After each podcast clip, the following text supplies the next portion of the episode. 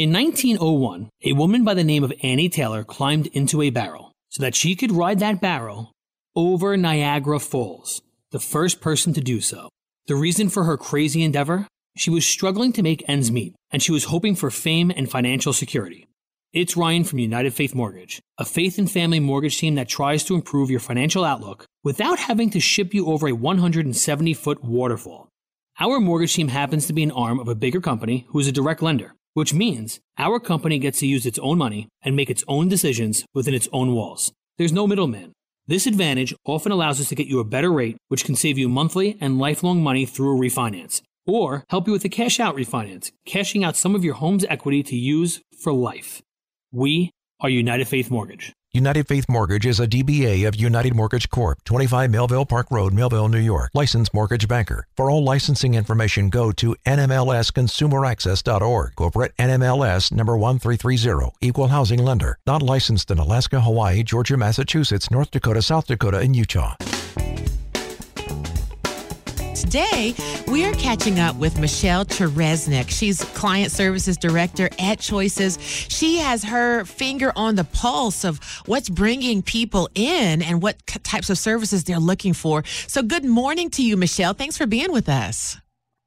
Good morning. Thanks for having me. It's been a long time. Yes, it has. Absolutely. And Michelle, as as we're doing this and preparing for the baby shower, we're excited to be a part of that. But we're learning little bits and pieces about choices and what's going on and, and what kind of changes are you seeing from, say, last year to this year? Well, we're really seeing an increase in our medical services this year. Uh, right now, we're seeing about 25% increase in pregnancy tests. Part of that is probably because now we're able to offer um, HCG testing or blood testing. Um, so we're getting an influx there, but we're also seeing a greater need economically for these moms and dads who are choosing life. Um, the economy is, is such where it's so much harder to provide for these moms and dads. Ah, and you said something HCD test. What is that? HCG. So that's blood pregnancy testing. Okay. So, in addition to the urine testing, we're able to provide conclusive or more conclusive testing by testing their blood now as well. Okay. All right. So I, I, find it very interesting the reasons people are, are coming in more. You're saying econ- the economy is one of those reasons. People want to yeah. uh, have this child, but they're thinking, I'm going to need some support. So they're looking to choices. Correct. Correct. And our support doesn't just stop with the material things.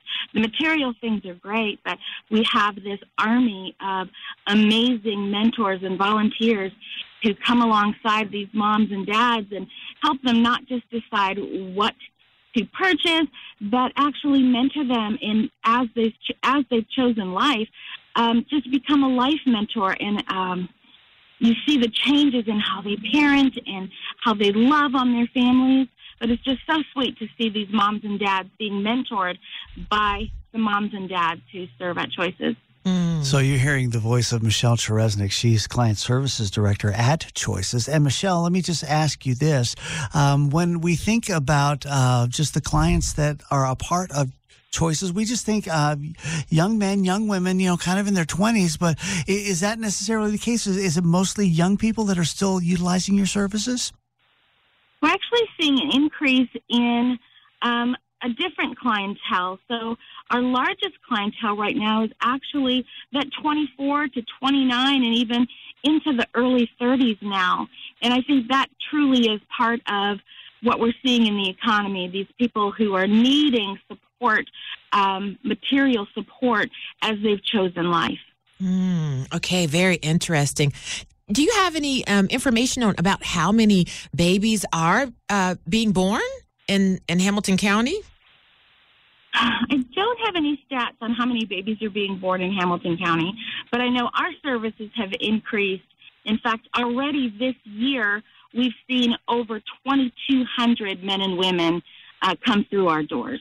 Okay, so that sounds like uh, many people are taking advantage of these services, and and by God's grace, they will choose life. And one of the neat things about choices is not only the materials that we're going to be talking about here in a moment about you know the baby boutique, but you have kind of expanded your area of service not just for one year of the life of the child, but up through year three. Tell us a little bit about that.